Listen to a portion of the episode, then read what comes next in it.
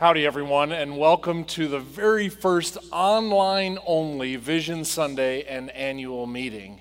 This is a time we set aside to look back and see in this past year how God has been faithful, and then take some time to look into the future where we believe He's leading us in the days ahead. We also stop as a membership to vote on an annual budget and elders that are going to lead us spiritually into the future as well. So if you're a member and you haven't yet voted, you have until 2 o'clock today. So please, please, please vote. But this is kind of disorienting to do these kinds of things online only. And yet, I hope you were so encouraged to see how God is at work in the hearts of the people who were just baptized. I mean, think of it. Only God could change these individuals' hearts. And in the middle of a pandemic, they want to come before all of you and say that they belong to Christ and to his church. It's super cool. And there's a couple more stories, baptisms that are coming just after I finish. So stay tuned for that. And as we start to think about the future and have a vision of where God is leading Faith Church in the next months and year ahead, I mean, this is hard. This is a hard time to plan anything with what's going on in our country and what we're experiencing in our world. So, to think about the vision of God for Faith Church in the time ahead, I have to rewind with you for a moment to last Vision Sunday. Last year in 2019, I sat here and shared with you where we believe the elders and staff thought God was leading us into the future. We talked about how we want to worship more and pray more and grow more and serve more together. How we want to ensure that kids can find a forever home in foster and adoptive care. How internationals in the city of Allentown could know that there was a suburban church that loved them and cared for them. That we were going to try to maximize every inch of this campus to do ministry, to proclaim the hope of Christ and produce disciples of Christ. And then we were going to move beyond this campus, move beyond an online presence to an online ministry, move beyond a care and counseling ministry that takes care of our family to launch a counseling center that would meet the needs, the increasing needs of the mental health community in the Lehigh Valley with a center that would love people. Move beyond this campus to start a new site to bring the hope of the gospel to another part of the valley and give more people a church home. Move beyond our country and bring the Bible, translation, and the hope of Christ to an unreached people group that have never heard about Jesus, so that people from every tribe and nation and language would gather around Christ's throne forever. And as we shared this with you last year, I know it was exciting to many of you, and I know it was slightly overwhelming, but with God's help, we decided we'd lean into that together. Last summer and fall, we grouped together 40 individuals from this congregation to start working in task forces to put plans together for all of these initiatives. And then in the winter of 2020, we called all of this kingdom movement. That we were going to, with God's help, try to advance God's kingdom and give more people access to Jesus.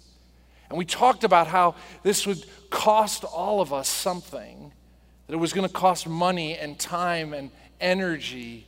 And I challenged you, we challenged you to pray and to prioritize and say to God, Dad, what's my part in making sure more people have access to Jesus? And most of us were leaning into that, talking to God and asking Him what our part was in giving more people access to Jesus when it hit. When COVID 19 stopped everything. And all of these initiatives came to a screeching halt. And now, four months later, We've been online these months, but four months later, we're sitting here today, June 2020, and I know many of you are going, Well, where are we going from here? How, how are we going to do this? What's next? How are we going to get back on track? What about kingdom movement? I know many of you are hoping that I have something to share with you today, but honestly, I don't know where we're going. See, you can imagine, I've put in a ton of energy and effort. Our teams have put in a ton of energy and effort. We've prayed and talked and met and collaborated, and we believe this is where God was leading us forward. And then to be stopped with COVID 19, honestly, it's left me scratching my head as a leader. Like asking God, like, God, what is this? Why is this happening? What are you doing? God, I thought we heard your voice. I thought as leaders we knew the direction of our church. We mobilized all these efforts and we knew the direction we were going. We thought it was your direction. How does this happen? What do you have for us? What's next? How is this going to move forward? Yeah, we're going to grow as disciples. We're going to love one another. We know more people need access to Jesus. But what's next? How does this play out? What do we do? And I've been left with a lot of doubts and a lot of questions. Then I looked on my desk. So on my desk, I had this post it note. Back in February, I was reading the Bible, and this verse jumped out at me. And I wrote it down and put it on my desk so that I would remember it, because I knew it would come in handy at some point. And here's what the post it note says it says, Proverbs 19:21. Many are the plans in a person's heart, but it's the Lord's purpose that prevails. And this verse reoriented me. Many are the plans of the person's heart, but it's the Lord's purpose that prevails. And these two words jumped out at me plans. I make a lot of plans. You make a lot of plans. We make a lot of plans. But it's the Lord's purpose that prevails. And plans are good. There's nothing wrong with planning. But whose purposes prevail? God's. And so the question that God placed on my heart to ask is Joe, you made plans, but are you holding on to your plans or are you holding on to me? God, I had a plan for the future. I had a plan for my life. I had a plan for my education. I had a plan for my relationship, plan for my kids, plan for my money. I had a plan. And when, as individuals, we have plans, do we hold those plans with an open hand or do we hold on tightly? Do I hold on tightly to God or to my plans? And as I thought about that, it gave me a sense of peace that okay, God, you have purposes for Faith Church, purposes that go beyond my plans. And it seems right now, God, your purpose for your church is for us to find ways to regather. That online's been great, but we're designed to be connected. And so, over these next number of months, our focus is going to be regathering. And I know you might hear this and go, Really? Vision Sunday? This is all you're going to tell us? God's purposes will prevail? Is that it? No, I have two more words for you, and they're simple faith, church. Pretty catchy, right? I mean, faith church. Let me explain the word faith. The easiest way I can explain faith to you is pointing you to Hebrews chapter 11, verse 1, which says, Now faith is being assured of what you hope for and having confidence in what you do not see. It's a sense of assurance in something and confidence in something that you don't see. And right now, if there was ever a time for the church of Jesus Christ to have faith, it's now. And it's not faith in blind faith that we just do whatever, think whatever. No, it's faith in someone. It's faith in Christ, Christ who is our anchor, who is our hope, who is our peace, who is our joy, the Christ we worship, the Christ we praise, the Christ we follow, the Christ we obey. Faith in Christ with eyes fixed on Him. And then this word church. Church is not a building, it's not a tradition, it's not a religion. The Greek word church means someone being called out from private into a public gathering. So if you're a bunch of Phillies fans and you're privately watching, listening to a Phillies game, but when you come out of private into public, you're a Phillies church. If you love knitting privately and then you come together with a group of knitters, you're a knitting church. And Christ's church is a gathering of people called out from sin into a new way of living. We've placed our hope in Jesus. He's our anchor, He's our hope.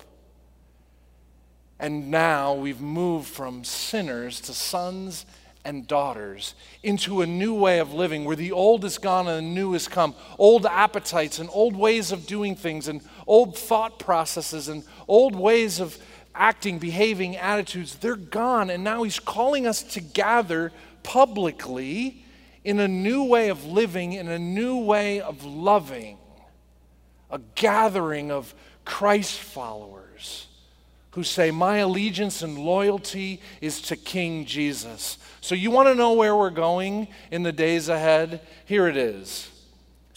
Have faith. Church. I know maybe that's corny. Do you know what God's whispering to me? Maybe He's whispering to you. Right now, when everything seems to be shifting and it's hard to know what end is up, church, a gathering of people who are called out from sin and shame into a new relationship, a new and living way with Jesus. Will you have faith? And I know for most of us, we want a plan. We want to set directions and strategies, and, and God is going to direct us, and plans are good. But do we have faith that when we can't see, when we're not sure, when the future is unclear, that God is inviting us to trust Him by faith, that He is our hope and our anchor, and we are a gathering of His people that believe that when we follow Him, His purposes will prevail. Will we hold on to our plans or will we hold on to God? Have faith, church. So, this summer, uh, many of you know I'm going on a sabbatical. And this sabbatical has been planned for a number of years, just needing a break from preaching and decision making and leading. And I'm so grateful for the generous offer to be able to go and just let my heart kind of lay fallow for a season. And I'm going to be praying for our congregation. And you know what I'm going to be praying? That each of us would have faith. Church, church, have faith. That God is ahead of us and He's sweeping up behind us He's good in all his ways. And even when we can't see and we're not sure and we're uneasy and we're distracted and we're discouraged or we're anxious, things are unclear. He is our anchor. His purposes will prevail. Will we have faith? So, at the end of 2020, will you have faith? If we're standing here this time next year, Vision Sunday, Sunday 2021? Will we be able to look back and said, we had faith and we trusted God when things were unclear? Church, have faith. And I'm going to be praying that we have faith, that you have faith. I would love the opportunity to pray for you specifically. So, can you do me a favor and go on our website go to the button that says prayer, push it on the website, and scroll down to the bottom. There's a spot that you can send a private prayer request to me so that this summer, while I'm on sabbatical, I will be praying for you individually by name and looking forward to how God answers those prayers in the days ahead. When things are unsure and we can't see clearly, will we hold on to our plans or will we hold on to God? Would you pray with me? God, thank you that you are our ever present help in time of need.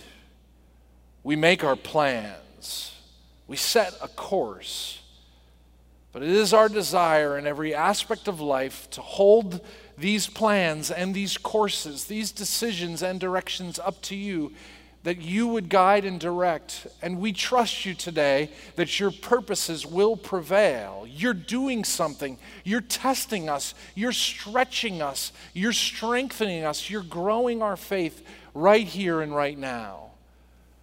For some of us, you are prying open our plans, the hand we have with the plan in it, and saying, Open that hand and trust me because you're good in all your ways and you will prevail. So, Father, would you make this church a place of faith that every person who calls this church home would walk by faith into the future, not sight. We trust you. We love you. Amen.